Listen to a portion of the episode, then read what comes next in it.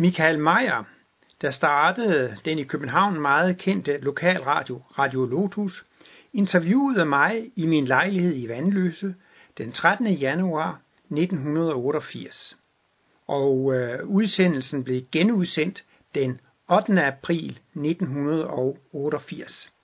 Og jeg blev interviewet om menneskets seksuelle forvandling ifølge Martinus, som blandt andet beskrevet i Livets bog bind 5 og tredje bind af det evige verdensbillede.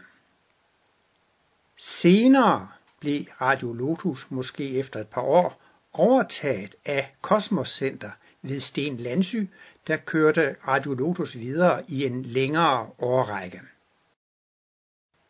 Ole, kan du ikke forklare, hvad, hvad den seksuelle forvandling er?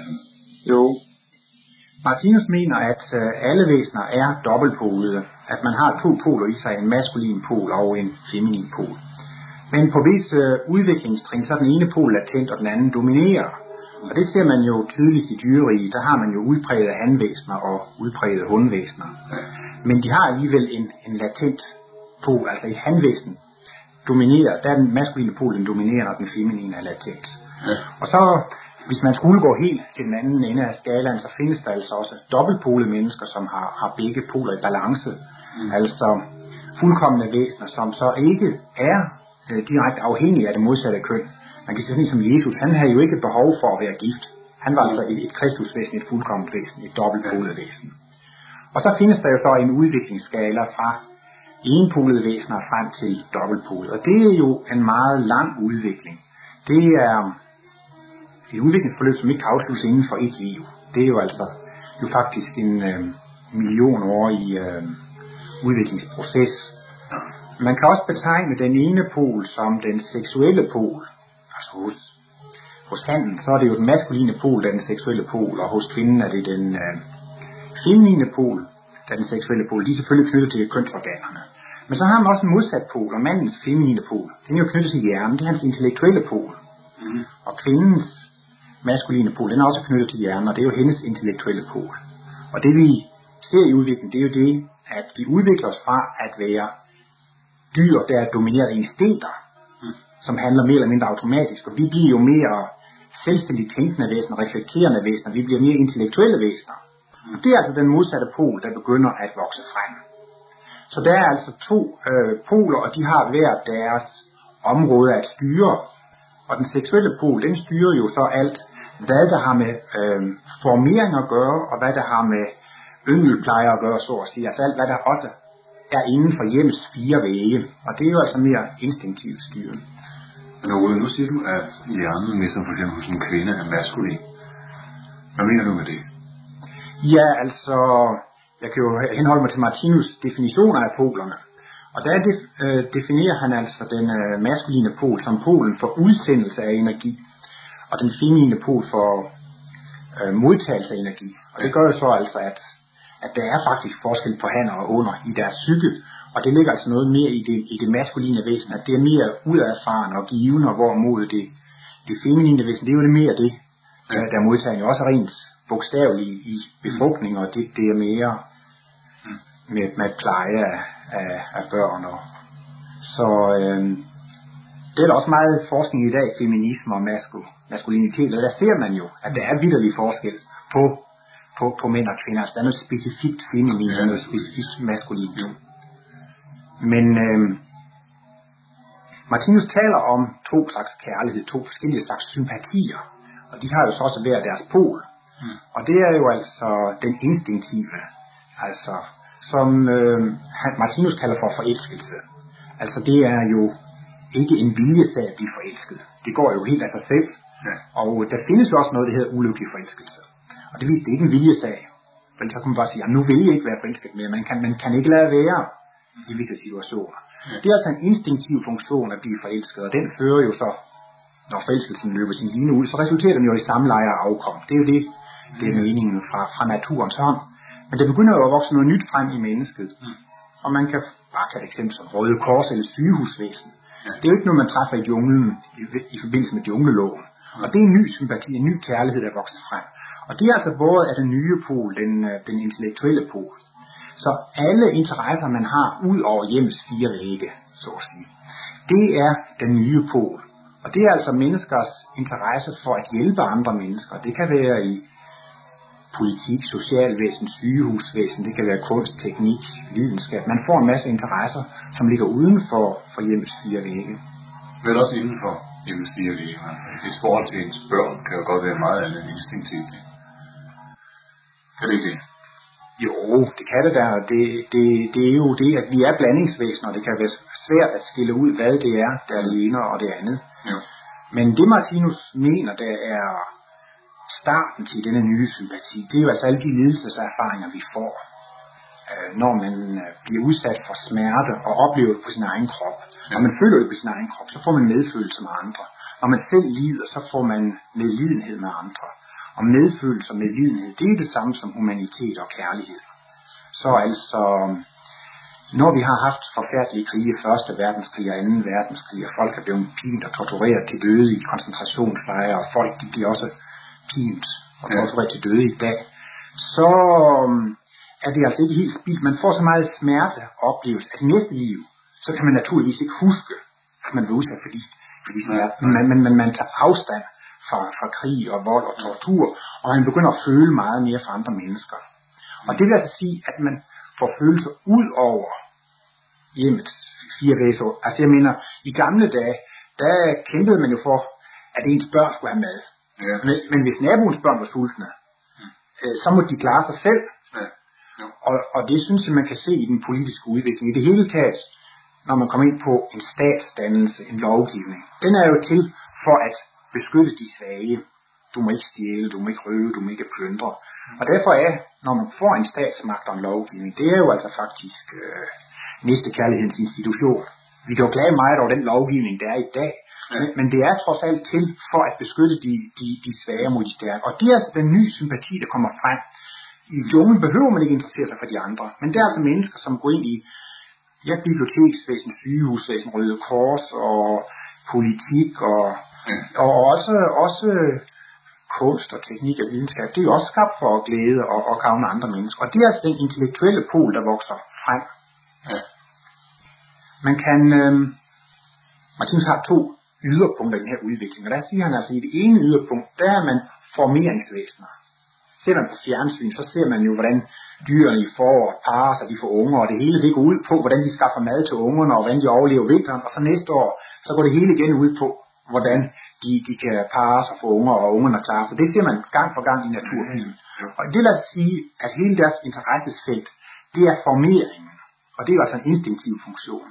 Og så en anden yderlighed, der er det det, Martins kalder øh, skabetyper, skabevæsener, altså kreative væsener, som øh, har det som spørgsmål at lave dejlig musik, der kan glæde andre, lave fin malekunst, der kan, der, der kan glæde andre, eller, eller berige dem og, og give dem en, en kundskab. Og vi er så midt imellem, Ja. altså halvvejs formeringsvæsener og, og halvvejs øh, skabevæsener og skabetyper.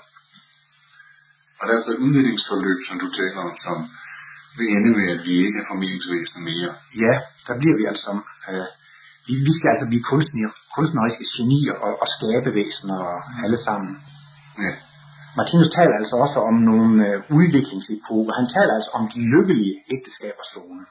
Ja. Og det er altså der, hvor instinkterne eller forelskelsesevnen er så stærk, at ægteskabet er lykkeligt af sig selv. Der er ikke tale om utroskab eller noget, for man vil helst være sammen med sin ægtefælle. Det går automatisk. Forelskelsen er livslang. Der kan ligefrem være tale om, at man kan være gift med den samme person 3-4 liv, Oh, ja. før det seksuelle er helt udlevet. Og så kan man eventuelt blive født som søskende, fordi det seksuelle er udlevet. Men vores forelskelsesevne i dag, eller hos mange mennesker i dag, den varer ikke livet ud. Den var måske kun 40 år, 20 år, 10 år, 5 år. Og så kommer man jo ind i en ny epoke, som han kalder de ulykkelige ægteskaberzone. Ja. Og det kan vi jo se på statistikkerne rundt omkring. At der bliver flere og flere skilsmisser. Ja. Og man kan også se, at der er flere og flere mennesker, der bor alene, som er, øh, ikke bor i, i. Så man kan se, at der er altså en, en forandring undervejs. Og når Martinus har skrevet de her analyser, så er det for, at folk skulle kunne orientere sig med hensyn til deres egen seksuelle struktur. Er der noget i vejen med mig? Altså hele familien vil, at jeg skulle have fundet lykkeprinsen eller prinsessen og været gift og så videre. Og, og, og, og, og man kan måske læse romanbladet og, og andre, andre meget romantiske forestillinger, som man ikke kan leve op til. Og så tænker man, hvad er, det, hvad er der i vejen med mig? Men øh, der behøver ikke at være noget i vejen. Men øh, det er blot det, at man er på forskellige trin i udviklingen, og man har forskellige behov og interesser. Der tror man nogle gange, at alle har samme behov og, og samme, men det er ikke tilfældet. Og jeg tror også, man kan se øh, inden for øh, ja, skal vi sige, øh, film og ballet og teater og mange kunstnere, der ser man jo ofte, at, at deres ægteskab er kortvarigt, gifter sig mange gange. Men det er også fordi, de i høj grad er blevet øh, skabevæsener. Mm-hmm. At øh, de har så stærkt et interessesområde. Man kan jo kun være et sted på én gang. Og har man mange interesser ud, øh, et sted, så bliver det jo tilsvarende mindre på, på, på et andet sted. Mm-hmm. Og jo større grad, men så hvis nu man er en, nu sidder jeg lige og læser en bog om Edith Piaf, okay. Og hun, det er jo også et, hele det stangområde, så kan hun jo ikke på samme tid gå og lægge al sin energi ned på at have et, et hjem med børn og så videre. Man, man må jo lægge sin, sin energi et eller andet sted. Ja. Vil det sige, at når vi ser et, et almindeligt ægteskab, er der så en eller anden form for udveksling af poler imellem de to individer? Ja, altså, det er jo det, når man er et enpolvæsen, så er man jo kun et halvt væsen, man er et ufuldstændigt væsen. Og det vil sige, at ens lykke afhænger af, at man har adgang til et væsen af modsat køn. Man er altså afhængig af, af et væsen af modsat køn. Og øhm, det går som sagt godt, når det går på instinkt, og forelskelsen varer automatisk. Men når den ikke var automatisk længere, øh, så skal der jo ligesom en anden ting til for at få ægteskabet til at overleve. Og det kan jo altså være, hvis man har den modsatte pol, altså interesser uden for hjemmet, den intellektuelle side, udviklet i samme grad, så kan det jo altså også blive et slags øh, venskabsægteskab. Altså et, hvor man har et interessefællesskab og, og, og et venskab. Så det kan jo godt være en kompliceret sag, når man skal giftes. Fordi så er det jo faktisk fire poler. I første omgang, så er det manden i manden og kvinden i kvinden, der gifter sig. Ja. Og når så hvidebrødsdagene er overstået, og det bliver hverdag, så skal man så ligesom se, om den feminine side i manden passer til den maskuline side i kvinden. Og gør den det, så kan det faktisk jo godt blive meget lykkeligt, eller relativt lykkeligt, lykkeligt ægteskab. Men øh, jeg kan jo prøve at tage to eksempler. Hvis nu manden er mere øh, poludviklet, eller mere human, kærlig udviklet end kvinden, så øh, vil han komme til at fremstå som en tøffelhelt. Altså han vil ligesom blive hunset og herset rundt med, med konen, fordi han er så human og kærlig, han kan ligesom ikke øh, tage alle disse slagsmål, og, og så føjer han sig og, og gør, som man vil. Og så kalder man ham en tøffelhelt der. Men det kan jo altså også være, være kvinden, der er den mest poludviklede. Så, så vil manden jo fremstå mere som en hustyran, hvor, hvor han altså koster rundt med konen, men hun er så måske så flink og rar, så, så hun finder sig, finder sig. Og det vil sige, at poludviklingen altså under alle omstændigheder fører frem til en større humanitet. Ja. Altså det er ikke sådan, at den feminine, som jo står for normalt det føjelige, at det ville være det, der skulle være udviklet for, at den føjelige kunne komme frem, og så den udadfarende, måske i gang sættende, kraftfulde. Du mener altså, at, at den her form for, for tøffelhæft-type, den her human, ja. humanitet, altså hvor man ligesom ikke man siger, går efter mere stringent, hvad der er rigtigt, og hvordan tingene skal være, men man ligesom bøjer af. Ja. Det mener du, det er, er, er tegn på udvikling? Ja, man skal jo, man skal, altså begge egenskaber er jo gode, og man skal have begge egenskaber i balance, og det er, man, det, er det, man udvikler sig øh, frem imod. For Martinus så er altså udvikling, poludvikling er det samme som udvikling i humanitet og næste kærlighed. Og det er faktisk altså også et mål for, hvor meget man har lidt. Man er ikke mere, end man har grædt sig til. Og de højst udviklede mennesker, det er altså de mennesker, der har, der har grædt mest. Og det er jo altså det, der gør, at man føler med andre mennesker. Når man ser et menneske, der er i en problematisk situation, så kan man føle med dem. Og jeg tror også, at der er nogle mennesker, som for eksempel går ind i blinde arbejde, selv de ser godt. De føler så meget for de blinde. De får formodentlig selv været blinde i tidligere liv, og så føler de så meget med dem. Og sådan er det jo på alle livsområder, har man haft ledelse inden for et område. Så selvom man ikke har det i dagsbevidsthed, det spiller ingen rolle, for det er ligesom indopereret i ens øh, hele ja øh, psyke. Men hvis nu man tager sådan et eksempel som Jesus, som, som er et fuldkommen væsen. Jeg mener, han havde begge sider i sin bevidsthed. Han kunne jo fremtræde med stor autoritet og, og bestemthed og uerfarne kraft. men han kunne jo også have den feminine, altså den følsomme øh, side. Han havde jo begge sider. Det er jo det, er jo det der målet, at man skal få begge sider i, i balance og, og i harmoni. Men hvordan, hvordan kan vi bruge den forståelse af, af det her øh, polaritet til noget i vores hverdag, altså også i vores, vores forhold til vores partner? Ja, øhm, sådan helt grundlæggende, så, så taler Martinus jo altså om, om, om skæbneloven, ikke? At det, man udsætter andre for, det kommer man selv til at opleve.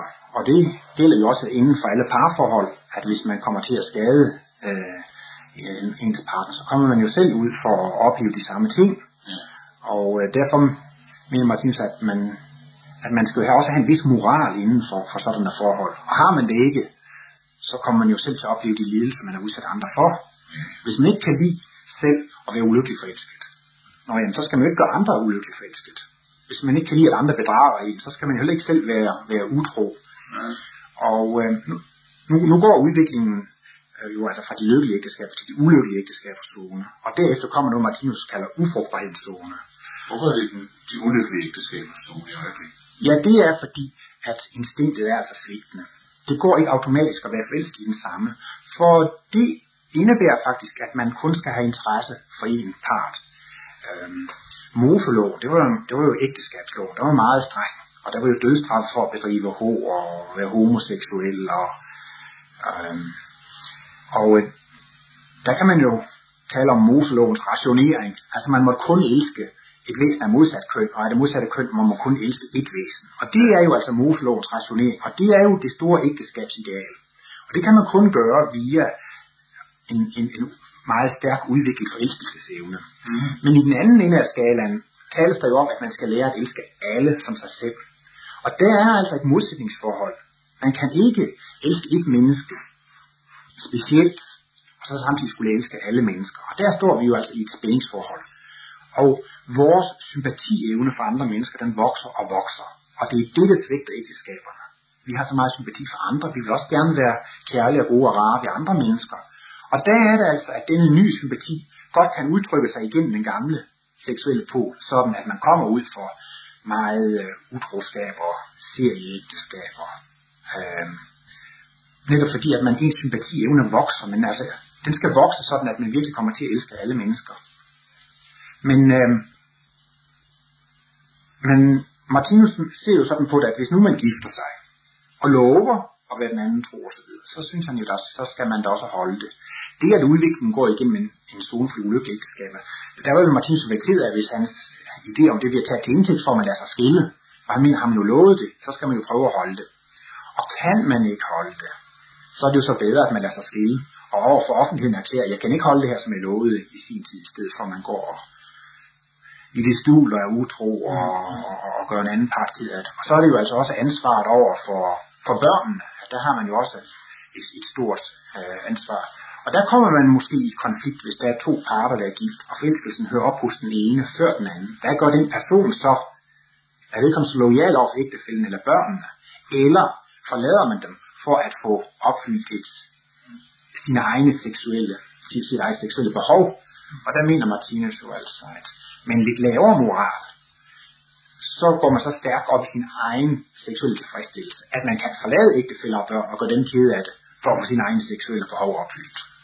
Og på den anden side har man en høj moral, så, så, så kan man ikke nemme at skade ægtefælden og børn, så, så, så bliver man hellere og afstår selv fra sin egen seksuelle øh, tilfredsstillelse. Og det er jo selvfølgelig en uheldig situation, men altså, men det er jo ikke fordi, på en måde, at Martinus er så moralsk, fordi han, han mener jo, at kærlighed, det er jo noget smukt og noget dejligt, og det er ikke noget umoralsk i, at man måske har flere partnere, men det umoralske er, hvis man gør nogen ked af det. Altså, at to frie mennesker gør med hinanden, det er det ikke andre, der kan have noget imod med. Og hvis de stille, så møder to andre frie mennesker, og de kun er til glæde og velsignelse for, for hinanden, og ikke skader andre, så kan andre ikke have noget imod det. Så det, det er jo altså, at vi, vi, vi kommer til at, at øh, jeg ved det, det var måske sådan et helt kapitel, jeg kunne tage op med, at Martinus taler altså om, at vores at seksualitet, den ændrer karakter.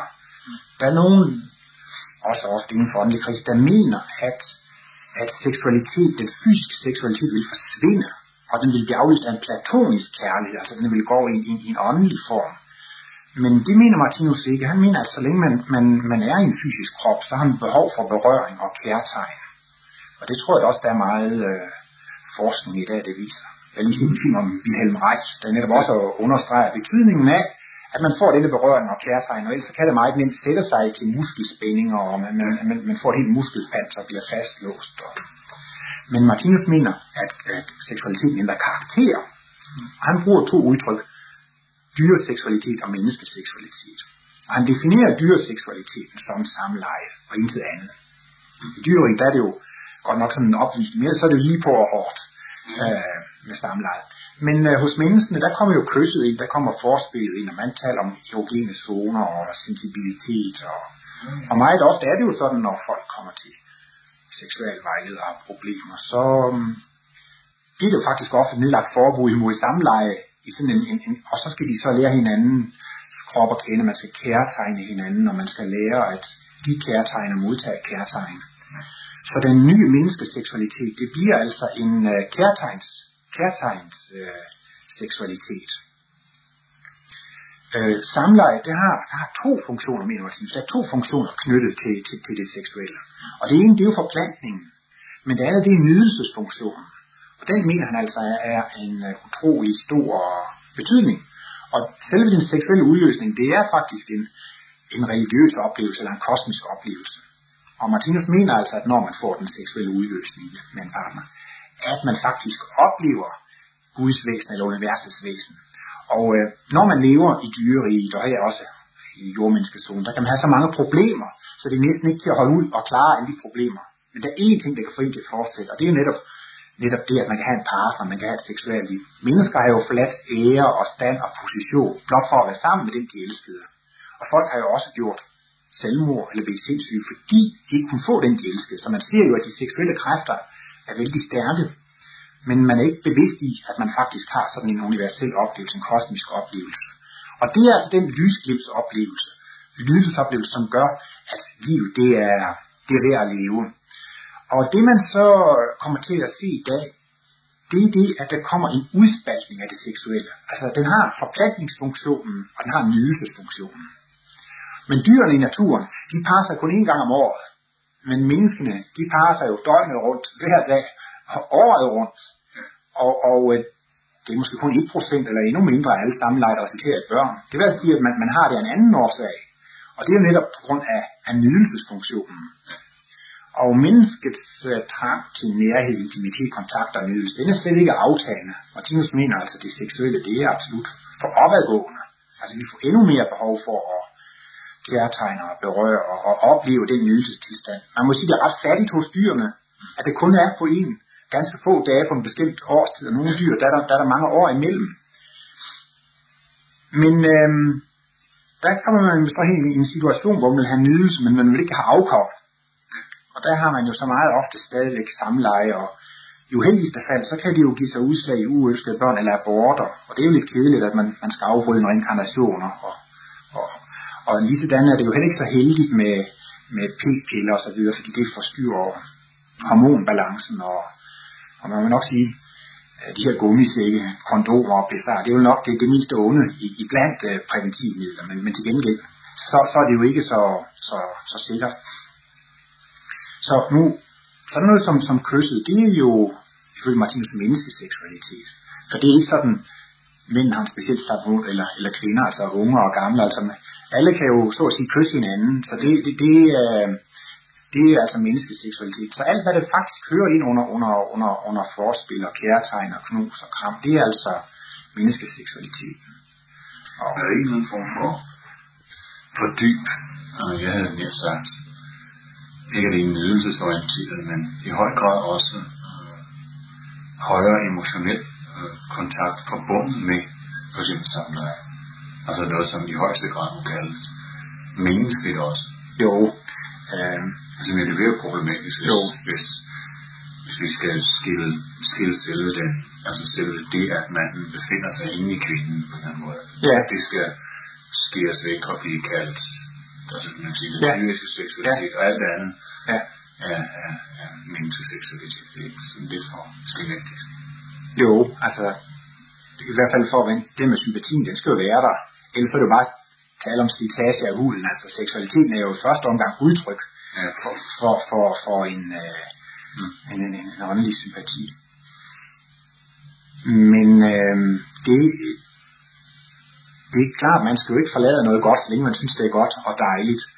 Men øh, og lever man i ægteskab og vil have børn, så er det jo det absolut det bedste. Men, men der er jo mange mennesker i dag, som faktisk gerne vil leve lidt friere, og altså ikke vil, vil, vil knytte så, så, så, så stærke bånd. Og det er jo måske mange, der ikke er altså bevidst i, at netop ved at have samleje, så trykker man på den knap, der sætter mange gamle instinkter i gang. Og netop ved de her samleje, så, så sætter man faktisk instinktiv gang i, øh, at øh, man, øh, det giver mekanismer med, med yngelpleje, faderskabsfølelser, moderskabsfølelser, ønsker om at få børn, og det sætter man gang i. Og det vil altså også sige, at man, man stimulerer et meget, et meget nært parforhold. Og det er jo godt, hvis man ønsker det. Men, altså, men der er også mange, som, som er lidt mere bange for at blive låst, låst fast.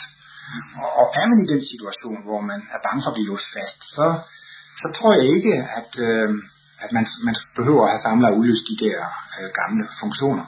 Men så tror man selvfølgelig, at den nye seksualitet bliver fattigere end, end, end, end den gamle. Men det behøver den jo, jo ikke at blive. Altså, man kan også kærtegne seksualorganer og alligevel få en seksuel udløsning. Og man kan jo bruge massageolie og creme, og man kan bruge mund og læber. Og der er jo sådan set kun fantasien, der sætter grænser for, hvordan man kan, kan øh, kærtegne sin partner. Og vi kan jo se, at øh, hele, om den hele dyre nervesystem har udviklet sig fantastisk. Bare fra at være en, en rygstreng i, i en orm, eller så er det kommet en lille knude, det er begyndt til en hjerne, vores nervesystem udvikler sig. Og vores sensibilitet eller følsomhed kommer også til at vokse. Man taler om erogene zoner, som er særlig følsomme, og, og det vil altså vokse. Hele vores nervesystem vil blive meget mere følsomt. Og det kommer faktisk derhen til sidst, at næsten hele kroppen er et, et, øh, et, et, et seksualorgan, altså det bliver lige så, lige så følsomt sådan så at seksualiteten i, i, i slutningen ikke behøver udelukkende at koncentrere sig om kønsorganer. Men det vil den da selvfølgelig gøre, så længe de mest følsomme områder, at, at øh, ja, det, det er selvfølgelig måske en speciel snak, men øh, det beror jo på, hvad, hvad man ønsker og hvad man ikke ønsker, og, og, og øh, der er jo mange mennesker, der går til seksologer, som har seksuelle problemer, netop i, i forbindelse med, øh, med, med samleje. Og så kan man jo altså give sig hen til, at at øh, kærtegne hinanden. Martinus mener lige frem, at kysset vil udvikle sig øh, til, at man kan få en seksuel udløsning gennem kysset. Men vi ved jo, at den biologiske udvikling går langsomt, og, og at nerverne bliver forfinet. Men han mener helt afgjort, at, at det vil gå derhen. Okay. ja.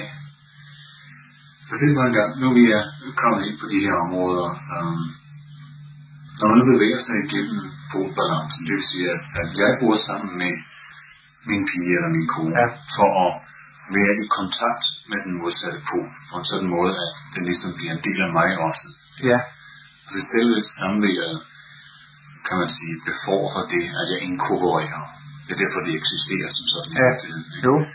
Da jeg så begynder at udvikle mig frem med at sige, at jeg har inkorporeret øh, i meget høj grad det, som den, den pågældende pige er i stand til, og at det er manglet der. Ja så vil man sige, så vil det du kalder for elskelsen falde bort.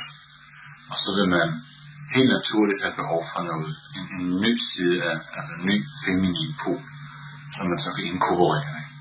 Så vil det sige, at jeg gennem forskellige inkarnationer kommer frem til at have, have en eller anden form for balance, altså jeg føler mig måske midt med hensyn til det feminine. Vil så sige, at det i langt de fleste menneskers tilfælde vil være en naturlig ting at gå hen og blive homoseksuel eller biseksuel på et tidspunkt.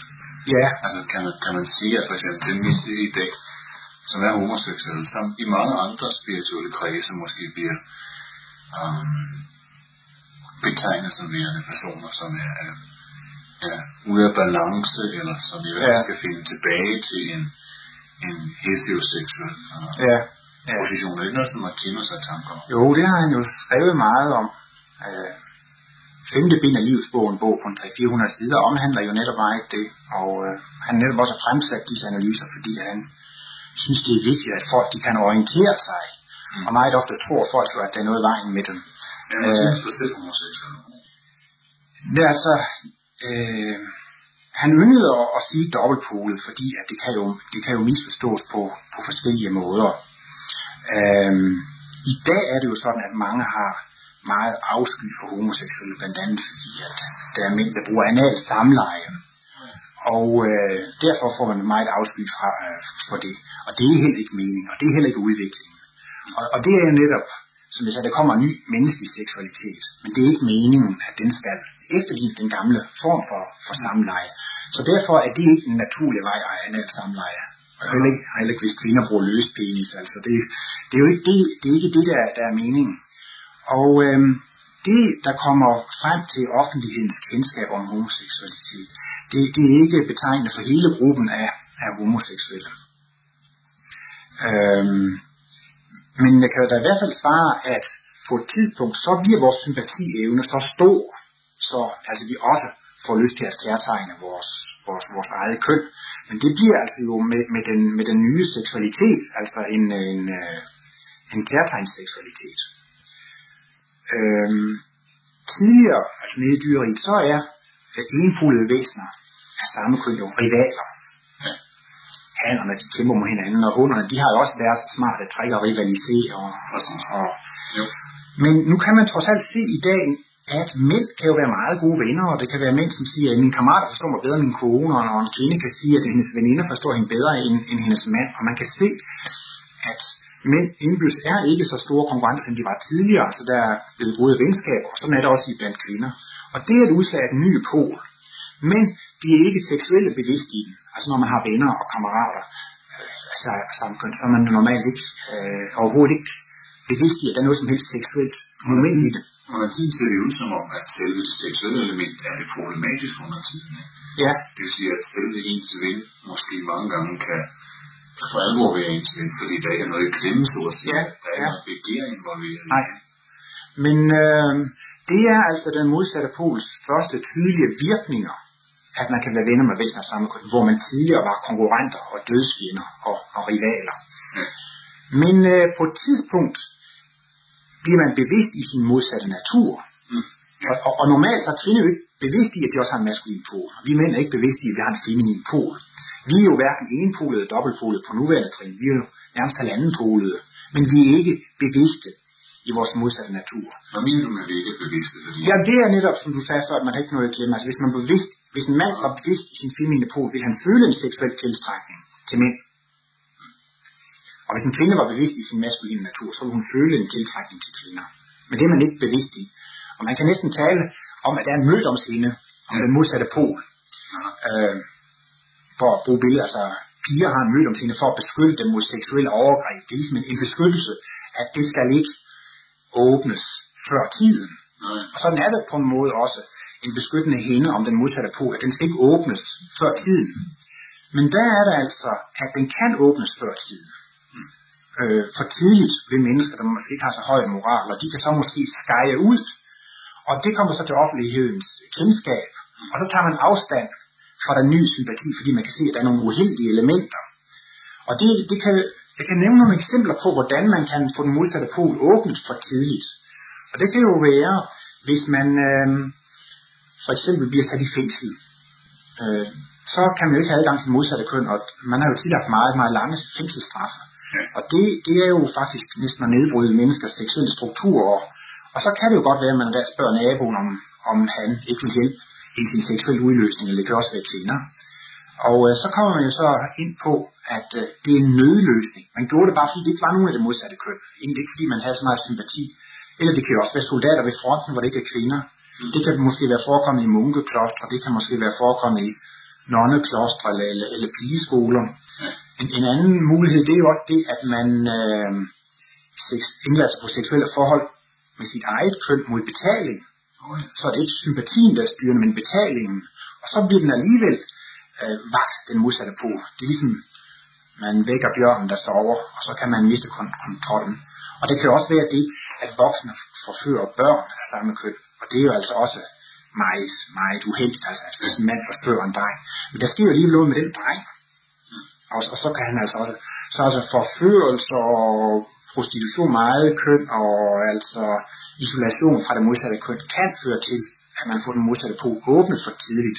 Og der taler Martinus altså om, at den modsatte pol kan komme til at tage helt overhånd, ligesom den her bjørn, man vækker af søvnen. Og så kan der blive altså overdrevet feminine mænd, eller overdrevet maskuline kvinder. Og det er måske meget ofte det, folk øh, opfatter som homoseksuelt, og derfor tager meget øh, afstand fra det. Altså det kan være mænd, som både... Ja, det kan altså komme så langt, at i deres fysiske struktur har de faktisk en, en finere krop, de har en højere stemme og mindre skægvækst, og, og de kan jo være meget affekteret. De, en, lad os nu tage en feminin mand. Han kan jo få problemer med sine øh, kvindelige kollegaer. Øh, han er jo ikke interesseret i dem, og han måske næsten rival med dem og mændene. Og mændene på hans arbejdsplads kan jo ikke udholde sådan en feminin type, så han kan sådan set komme i konflikt med begge køn.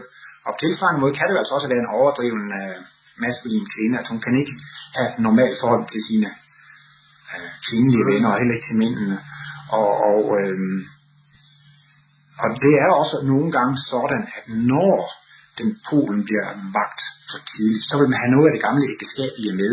Og det vil altså sige, at man vil leve homoseksuelle ægteskaber. Og det er ikke meningen med det, altså, fordi den nye kærlighed, det er al kærligheden. Den skal ikke monopoliseres eller bindes. Og der kan man så se, der er nogen, der har måske fået den åbnet lidt for tidligt. Øh, og så vil de så efterligne samleje, og de vil øh, måske ligefrem adoptere børn, og de, de vil, de vil øh, leve i ægteskab. Men altså, hvad man læser om mennesker, der sådan der skærer ud og så videre, det, det, det, det er et uheldigt uh, indtryk, man kan få af det. Martinus mener altså, at når Polen den bliver vagt normalt, så vil man altså træffe nogle meget fine og humane og kærlige mennesker, og folk på ens arbejdsplads, hvis nu at det var en mand.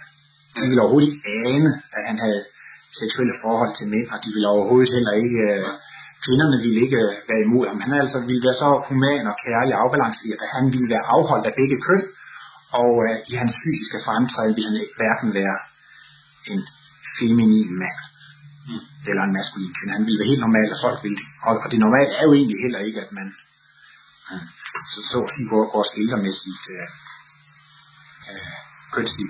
Men øh, det kommer faktisk derhen, øh, at, at øh, ja, man skal jo blive dobbeltpolet, og det vil sige, at begge poler skal være balance. Og øh, så bliver man altså også nødt til at opleve tilværelsen igennem begge poler. Så der kommer altså en, en periode kort tid før man bliver øh, dobbeltpolet, at man begynder at interessere sig for, for sit eget køn. Men det bliver altså en, en, øh, en kærtegnsseksualitet, seksualitet. Og ja, hvis nu man tager et eksempel, øh, hvis nu to dobbeltpolede mænd er sammen med hinanden, så, så vil den ene jo føle, ja, jo, jeg har jo en feminin side i mig, og den feminine side vil gerne være sammen med en mand, og det er jo overensstemmelse med virkeligheden. Og, og den anden mand kan jo også føle, at jeg er egentlig en kvinde, han gerne vil sammen med en mand. Men jeg har da hørt om, om homoseksuelle mænd, som når de har en alt samleje med en forestiller sig, at det er en kvinde. Og det er jo i modstrid med, med virkeligheden, og, og, og, og, og der, det er så et eksempel på, at den er åbnet for, for, for tidligt. Så der er jo mange misforståelser på det område, men, men, men altså, udviklingen går uvægeligt derhen, at vi, vi bliver bevidst i begge poler. Og øh, jeg tror jo netop, fordi at det måske kan være noget uhygiejnisk og så videre med anal samler sig. Folk har så meget, tager så meget afstand fra det. Men jeg mener, hvis man går over til sådan en kærtegnsseksualitet, den kan jo også den bruges af unge og gamle med det modsatte køn, med det samme køn og invalider og, og, og alle mulige. Og det, der så er karakteristisk ved den nye kærlighed, altså den dobbeltpolede kærlighed, det er det, at man ikke monopoliserer. Det bliver netop al kærligheden. Og derfor bliver der altså ikke nogen bånd. Altså hvis to er bundet af monopol på hinanden, så opstår jo jalousien og skensyn. Og det bliver altså fjernet helt fra, fra den, det fra den nye. Hvis du har venner, så har du ikke noget mod, at de venner også får nye venner. Du er kun glad for, at dine venner har mange venner, fordi så viser det jo bare, at det er, nogle, det er nogle dejlige mennesker. Og jeg bliver jo ikke så på en god ven, fordi han har mange venner. Jeg er da bare glad for, at, at, at han er en god ven. Og sådan bliver det altså også med den nye seksualitet. At det, det bliver ikke denne gamle øh, mono, det der med at eje. Man kan sige, at seksualiteten skifter karakter fra, at man vil eje, til at ville give. Mm. Altså det, det er også sådan øh, store forhold forsvinder i det. Øh, jeg får eje den anden, ja. Men øh, så længe man er i en fysisk krop, mm. så har man jo også behov for en fysisk berøring. Selvom det, det er naturligvis primært en åndelig sympati, der vokser. Ja. Men den, den vil alligevel, så længe vi er en fysisk krop, også gerne have et, et, et fysisk udtryk i form netop af, af en berøring af, af at man, øh, at man kærtegner. Sjovt nok, fordi kigger vi i næsten ja, samtlige øh, religiøse traditioner, eller spirituelle traditioner, lige fra de østlige til de vestlige, så ligesom så har man den tanke, at seksualiteten i meget, meget høj grad af emotionalitet eller kærlighed, ja. Ja. som på en eller anden måde også omfatter det fysiske, men, men ikke på en, en direkte seksuel måde. Nej. Ja, så det energien bliver sublimeret til ja. en grad. Jo, det, har, det har du ret i, at sådan træffer man jo på det, men øh, det mener Martinus, at det, det, det kan være en alvorlig misforståelse. Ja. Øh, man kan jo godt fornægte seksualitet en periode, øh, og det er der også sket netop i, kan man sige, mange nonnekloster og munkekloster, og, og det kan da også være, at øh, mange andre årsager til det. Jeg mener, hvis, hvis en kvinde vil seksuelt udnytte sin mand, og hun ikke har lyst til det, så kan man måske også godt forstå, at hun får en periode, hvor, hvor hun tager afstand fra seksualiteten. Men vi har jo mange liv, ja. og seksualiteten, det er altså livets flod. Det er så stærke kræfter, at de går ikke at stoppe. Men midlertidigt kan man da godt dæppe det med denne seksuelle flod op. Og det er jo altså en periode, hvor man så helt afstår fra, fra seksualitet. Så forstår du, man taler ligesom om, at man, man flytter, så at sige, fokuseringen fra, man vil, hvis man bruger den øh, begrebsramme, fra de lavere sakralchakra eller rodchakra op til, til strobechakra, som står for ja. kreativiteten. Ikke? Ja. Hvor så man kan sige, det som normalt kommer ud på, på en seksuelt orienteret måde, mere kommer ud på en kreativ, altså mere, ja. det, man kan godt sige intellektuel, ja. men altså i det hele taget højere bevidsthedsmæssigt. Ja. Jo, altså det, det er jo da en vis sammenhæng der, men øh, trods alt er det sådan, at øh, når man er en fysisk organisme og har en mave, så må man have mad, og når man har lunger, så må man have luft, og, og for at øjnene skal blive ved med at fungere, så må man have lys, og mm. hvis man bliver lukket ind i mørk og, og, og ørerne må have lyd. Og sådan er det altså også, så længe man har seksualorganer, må de altså også have en vis berøring eller en vis udløsning.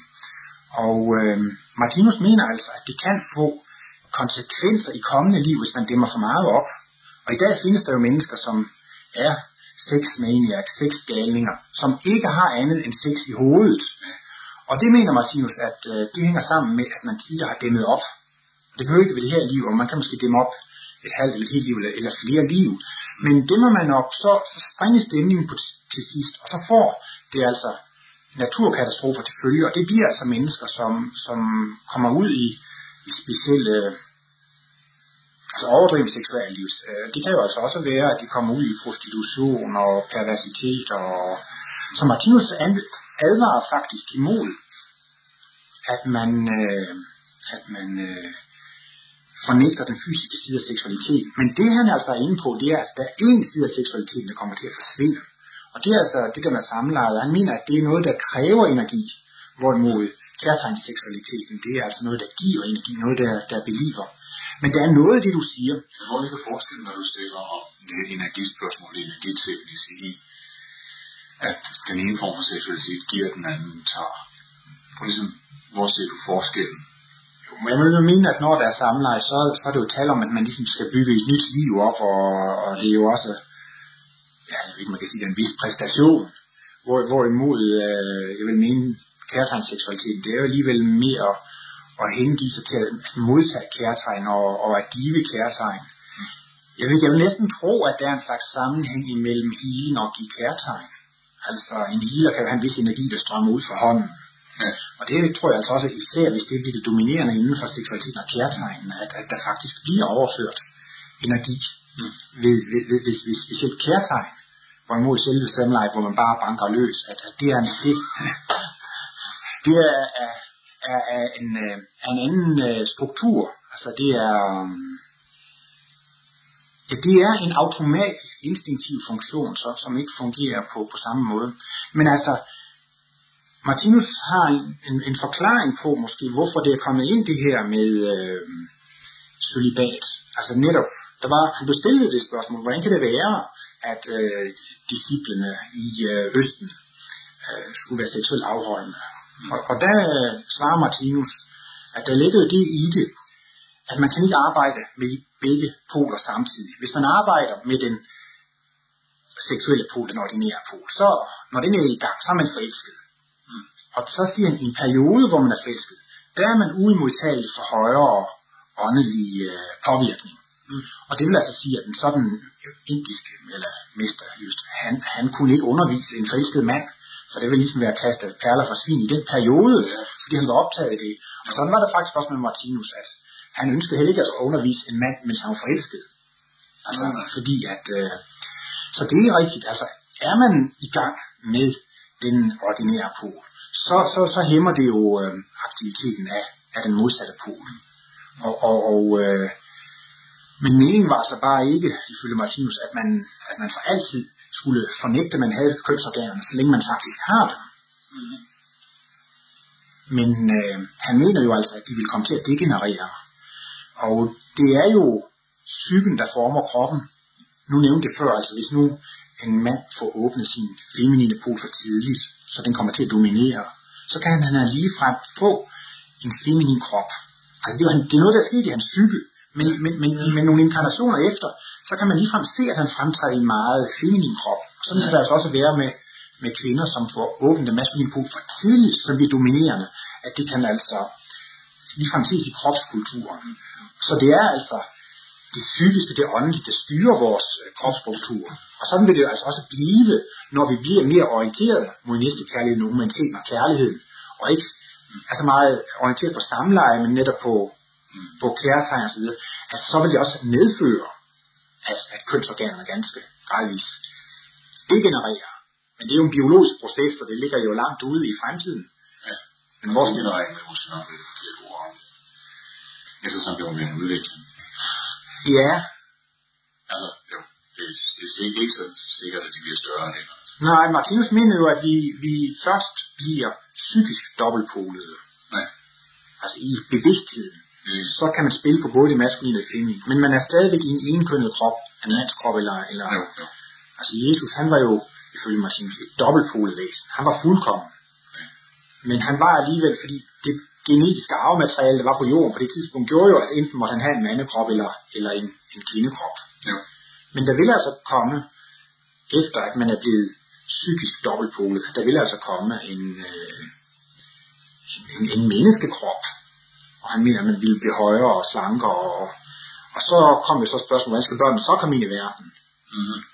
Og der mener Martinus, at man øh, vil så fuldkommen til at beherske materien, at man kan øh, materialisere og dematerialisere kroppen. I dag er det jo beretninger om indiske yogi, og vi har også hørt om Uri Gell og Sai Baba, som rent fysiske ting kan materialisere og dematerialisere. Mm. Og vi hører også om healer, og vi hører om mirakelhelbredelser i Lourdes og, og andre steder.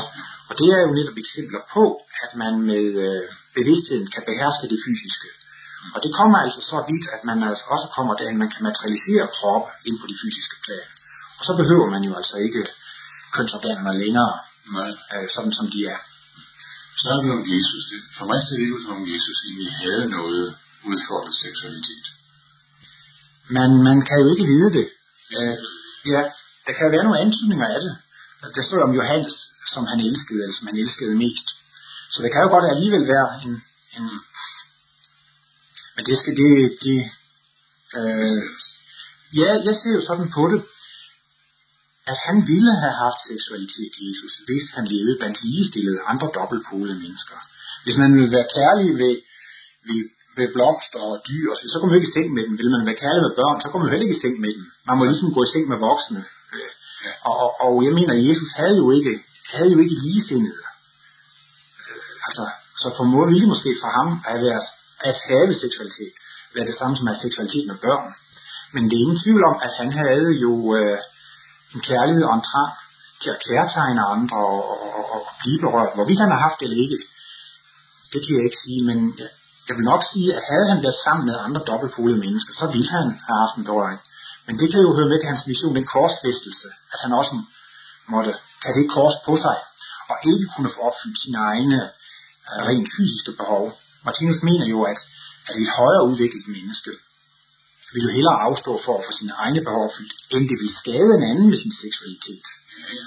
Men det er nogle gange måske, at man forlader ægtefælder og børn for at få opfyldt sin egen seksualitet, og så, og så, så skader man de andre. Så jeg, kan vel, jeg vil vel nok mene med Jesus, at har han haft et seksuelt liv, så har han i hvert fald ikke skadet nogen med det. Det er helt afklart. Ja. Det vil sige, at, at når vi nu kigger os omkring, og der kan vi jo se, at vi kan netop se på udviklingen rundt omkring os i alle de forskellige, altså mere feminine mænd og mere maskuline kvinder, som vi ser rundt omkring. Ja.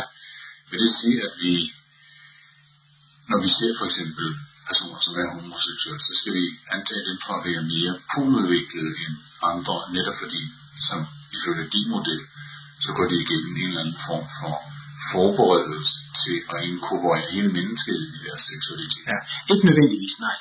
For lige så vel som det inden for de heteroseksuelle, findes der jo en skala af mennesker på forskellige udviklingstrin. Ja. Og det gør det også inden for de homoseksuelle. Og netop som jeg har påpeget, at øh, den kan åbnes for tidligt, den modsatte pol. Ja. Og jeg mener, det kan jo være øh, ganske rå typer faktisk, som har, har øh, seksualitet med sit eget køn, som, som bruger vold og pengeafpresning og, og ganske rå metoder, selvom de alligevel har seksualitet, men der så er ikke kun ud for økonomiske. Så, så man kan ikke sige, at det, at man er homoseksuel, viser, at man er højt udviklet. Det kan man ikke sige, fordi at man kan komme ind i det, det for tidligt. Ja. Men omvendt kan man sige, at på et vist tidspunkt i udviklingen, så kan man ikke komme længere, før man kan elske alle væsener, både af sit eget og modsat. Jeg, jeg synes selv, når man læser om mennesker, øh, for nylig var der vist en udsendelse over Sveriges TV med Oscar Wilde, mm. som jo altså var homoseksuel. Hvis man hører om folk inden for ballet og teater og kunst og film, og der viser det altså, at der er mange. Mm. Og, øh, og det stemmer jo lidt med, at de er blevet meget kreative. Og hvorvidt det så i de enkelte tilfælde er blevet åbent lidt for tidligt eller for sent, det, det, kan, det, kan være, det kan være vanskeligt at sige. Men man skal ligesom ikke blande det sammen. Altså Martinus mener, hvis nu der er en mand, som er gift og har børn og og så føler han også noget for andre mænd. Så mener man, at han er gift og børn, så må man satse på det, og så hedder man, at han måske kunne have en vis sympati, så man hele tiden sige væk, væk med det, fordi så vil han jo skade sin, sin, sin øh, kone og, og, og sine børn. Så jeg kan godt tænke mig lige at prøve at, at spørge dig. Normalt, netop fordi man opererer med den, den øh, model inden for meget spiritualitet, altså øh, om ikke afholdenhed, så i hvert fald og ikke lade sig styre sin begærnatur længere. Man bruger meget ordet begær. Ja. Altså, i den betydning, at jeg har brug for noget til mig selv. Ja. Og dermed begynder man at, at kategorisere seksualitet som værende noget, som, som på den måde, vi normalt forstår det, at det er noget, som, som skal falde bort. Ja.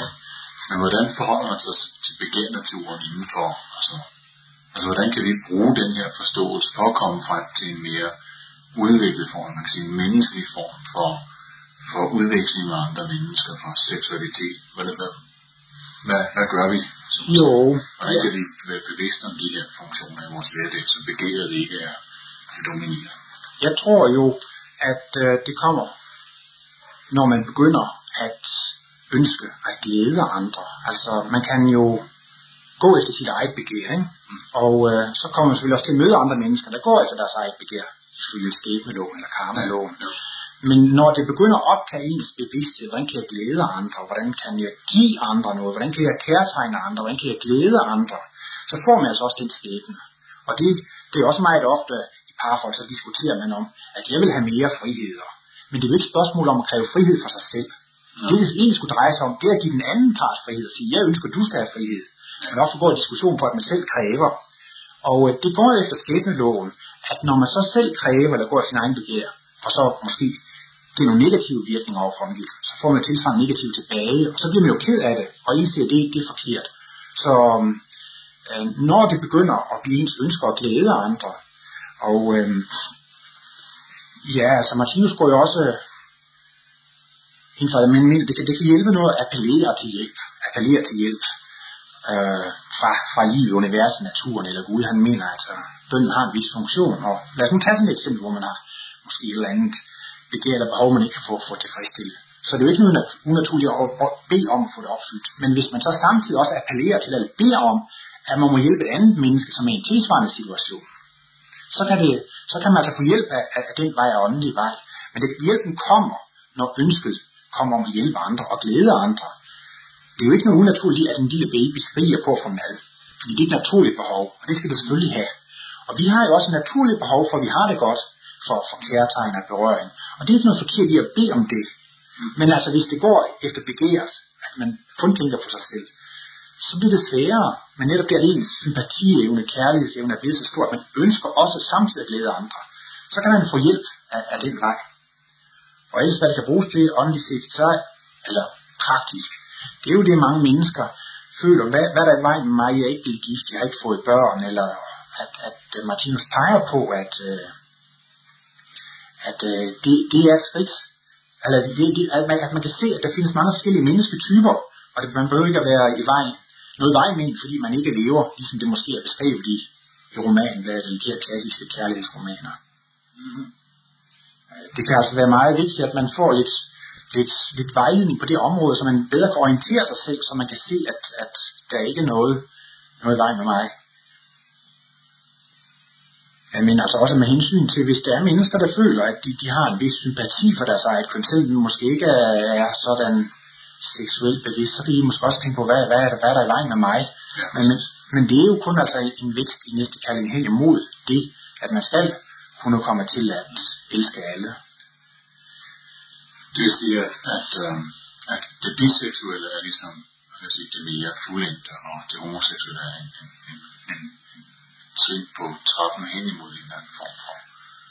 Nej, det er det faktisk ikke. Det er det faktisk ikke, men øh, ja, man kan jo gå mange veje. Ja. Mm, og det, man kan jo tegne en, en linje. Sådan går udviklingen. Men det er ingen, der fører den rette linje. Alle har jo forskellige varianter. Ja. Men øh, sådan som Martinus skitserer øh, udviklingen, så er det altså sådan, det lyder måske mærkeligt, men altså på et tidspunkt, så bliver man faktisk midt af det modsatte køn. Det er ligesom, når man, når man, når man spiser lavkage. Og, og måske noget af det, som øh, man jo kan se, at mange, alligevel mange kunstnere, geniale videnskabsmænd og altså meget kreative mennesker, nogle gange er blevet begrænset af ægtefælden og, og børnene. At de har ligesom følt det som en spændetrøje eller et fængsel, eller fordi de har så stærke kreative kræfter, de vil ud med det. Så, og det er også, når man spiser lavkage, spiser man meget, så bliver man mæt til sidst. Og, og, og Martinus mener altså, at udviklingen faktisk går derhen, at man bliver mæt af det modsatte køn, og man bliver øh, mæt af hele den ægteskabelige institution. Og så vil man faktisk øh, forlade det. Man kunne egentlig godt forestille sig, at man er fortsat som biseksuel. Der er også nogen, der er det. Men øh, hvis nu, at øh, man ved ikke, hvad man sætter i gang hos andre mennesker. Altså hvis nu det er en, en dobbeltpolet mand, han siger, jeg kan da også godt lide kvinder, men hvis hun stadigvæk er ægteskabelig indstillet, så bliver hun jo skuffet, når hun møder en dobbeltfolet mand. Han vil jo ikke giftes og have børn. Han vil måske øh, være kunstner eller kreativ. Og så sætter han så noget i gang hos hende, og hun bliver skuffet. Hun bliver, hun bliver ked af det. Og sådan vil, det kan også være en god udviklet kvinde, som møder en mere ægteskabelig indstillet mand. Og hvis disse, hun, hun, har måske en seksualitet med, en kærtegn seksualitet med kvinder, men hvis hun så møder det, så bliver han måske skuffet over.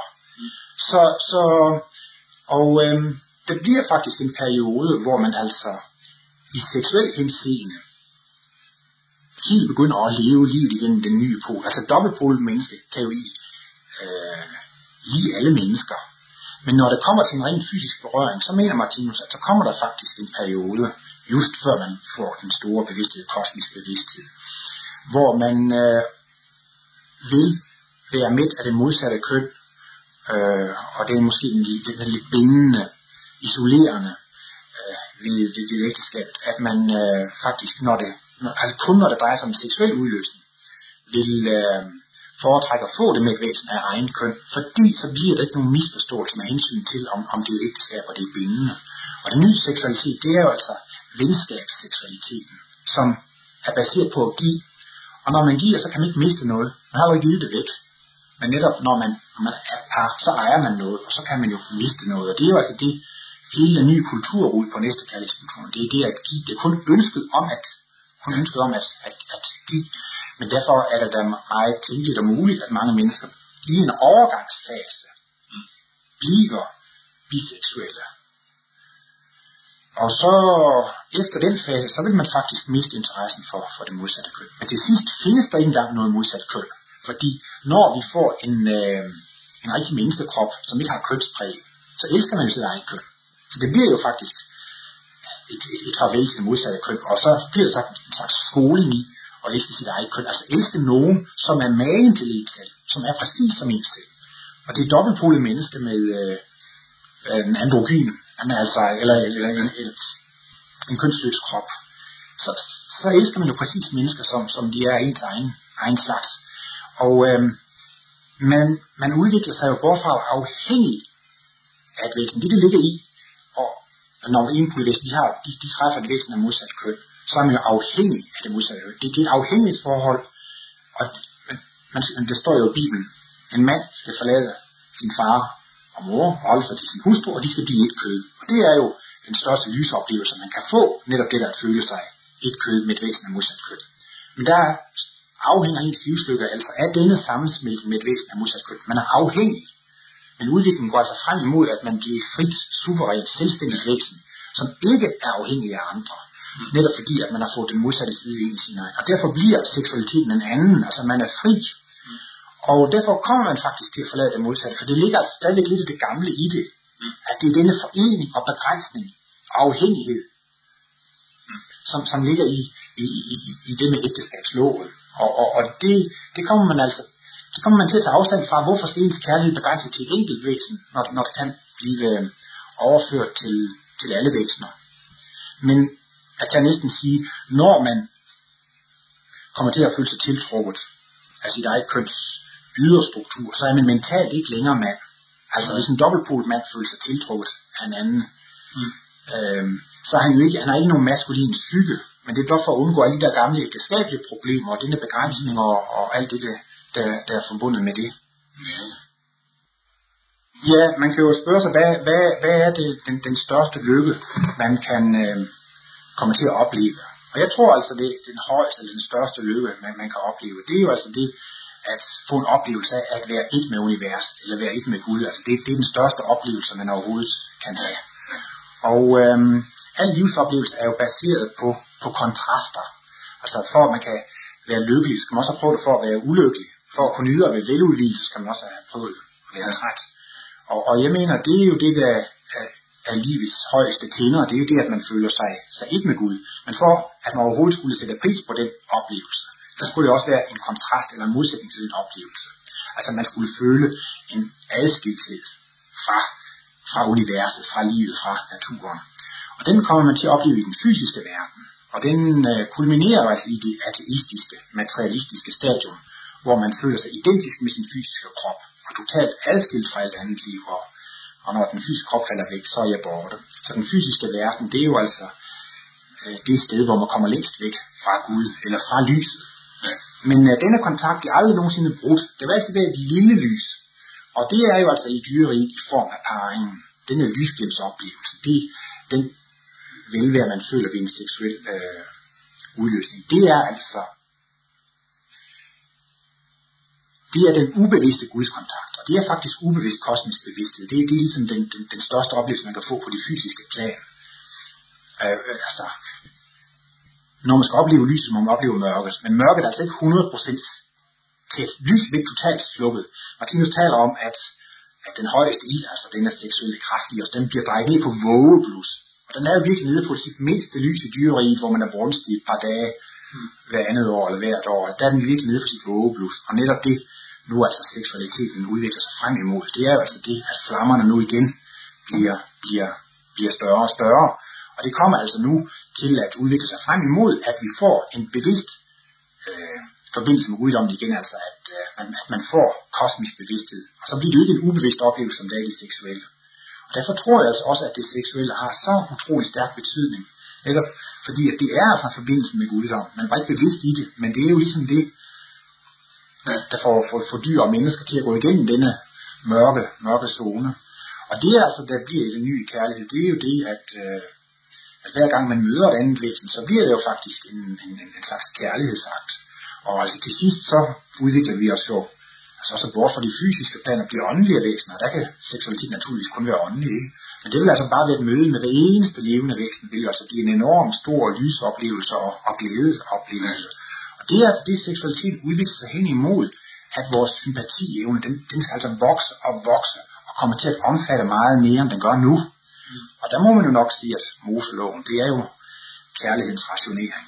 At man skal elske et væsen modsat køn. Så det er jo altså, hvilke kræfter der er i gang, og det ligger jo altså en enorm lykkelig fremtid forude for os netop med, at vi kan komme til at elske alt og alle. Og hvert møde mellem levende væsener bliver jo altså næsten en, en, en orgasmeoplevelse, en sådan stor glæde og, og lysoplevelse. Det er det, det fører hen imod. Men der var også en anden ting, jeg godt ville tage op, og det, det var altså, man kan jo af en eller anden grund være i en, i en øh, situation, hvor man ikke har nogen partner. Det kan jo ikke være sådan, at det kun er mennesker, der er gift, der har ret til et seksuelt liv. Man kan jo være skilt, og ens ægtefælle kan være død, og alle mennesker har jo altså behov, så længe man er i en fysisk krop for, for sådan en uløsning. Men det kan jo altså være ulykkelige situationer, hvor man er alene, måske fordi man ikke kan få fat i en partner, eller ens partner er død, eller faldet bort, eller, eller, eller gået bort. Og øh, det kan en øh, seksolog også tale mere om, altså man kan jo oparbejde spændinger i muskler, der kan komme til et helt muskelpanser, netop fordi at, at man ikke får den berøring og får den udløsning, man normalt skal have. Og der kan man altså anbefale onani som en nødløsning. Øh, og det, det siger, tidligere så fik man jo svindsot, og jeg ved ikke, og dårlig ryg, og hvad man sagde omkring århundredeskifter før den tid, men, men seksologen i dag mener vel også, at det, det bare er nyttigt. Martinus har jo kun den kommentar til, at det er ikke heldigt, hvis det er udtryk for, at man ikke ønsker at seksualitet med andre væsener overhovedet. Altså hvis man lige tager afstand både fra det modsatte køn og sit eget køn, så, så er det jo ikke heldigt. Men som, som en, en, en nødløsning kan det være en god ting. Og øhm, en anden ting jo netop, seksualitet er jo ikke bare fysisk, det, det er jo det psykiske, det er det, det primære. Og der kan man måske være, have en ulykkelig forelskelse til mennesker, man gerne vil være sammen med. Men der mener Martinus, at, det, at man kan kærtegne dem i sin tanke, i sin bevidsthed, og det faktisk er nyttigt at gøre det. Og det kan også være mennesker på gaden, eller man ser noget i en, et menneske i en avis, som, som man synes om. Og der kan man altså godt kærtegne dem i sin mentalitet. Mm. Og det sagde Martinus jo, at der var jo mange mennesker, som han gerne ville omfavne videre, som han synes, det kunne han ikke gøre. Men som han så sagde, men jeg kan jo kærtegne alle i mine tanker, i min bevidsthed. Og han mente faktisk også, at der gik en slags positiv positiv energibølge frem til de mennesker, som man tænkte kærligt på, selvom de kunne jo ikke vide, at der var en, der tænkte på dem i, i, i det øjeblik. Mm-hmm. Så på den måde kan man måske nok klare visse, visse kritiske perioder. En, en anden ting, som jeg også kunne være, vil sige, det er det, at for at blive fuldkommen, så skal vi alle sammen have den samme mængde lidelse. Men vi får lidelsen på meget forskellige måder. Der er måske nogen, der kommer ind i alkohol, alkoholisme og stofmisbrug, og der er måske nogen, der kommer ind for en vis type sygdom, eller nogen, der kommer i krig. Og der er der altså også nogle mennesker, som får fantastisk mange lidelser på det seksuelle område. Ja. Altså komme ud i forfærdelige forhold, og de kan jo altså komme ud i øh, forfærdelige perversioner. Det kan jo altså være, for eksempel hvis man er prostitueret, at så bruger man jo sine kønsorganer mange gange dagligt. Og så kan man ligesom ikke i sit eget privatliv få den normale udløsning. Altså kønsorganerne er blevet påvirket for meget. Og så må du ligesom lidt stærkere midler til, for at man kan få sin egen personlige udløsning.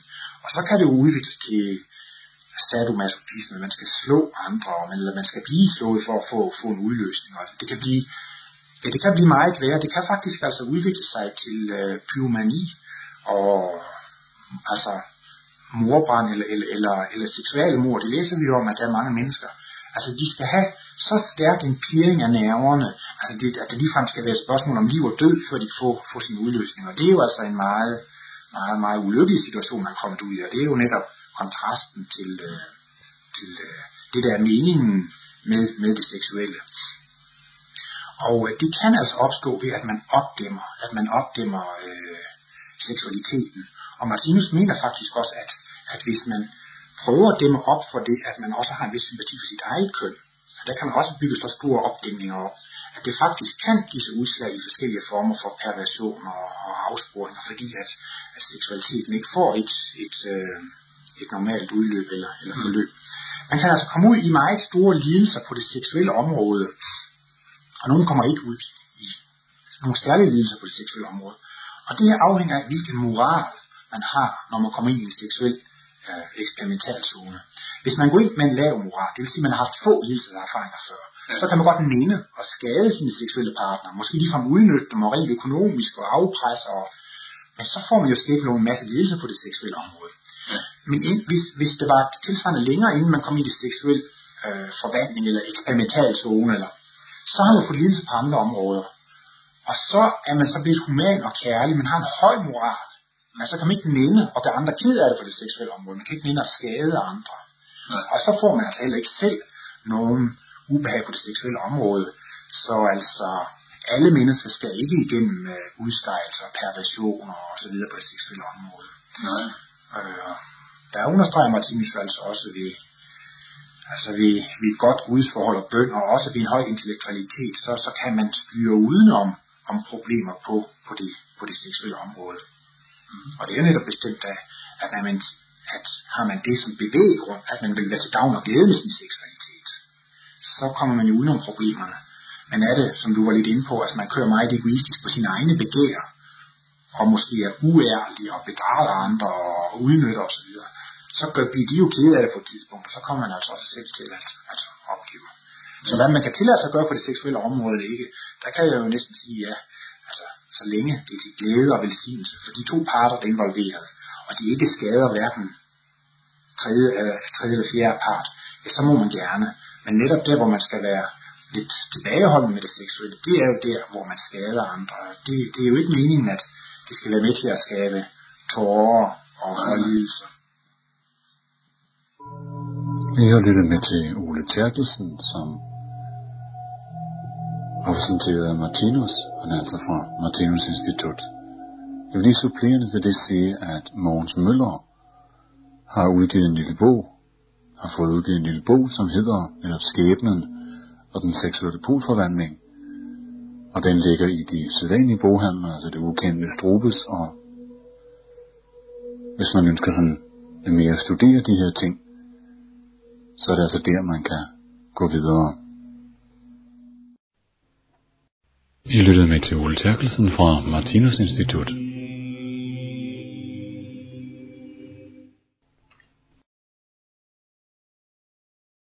Og til Luther lytter med til en bredt spirituel lokalradio. Vi sender alle ugens dage fra kl. 23 til 1 om natten og søndagen fra 24 til 1 på 87,6 MHz.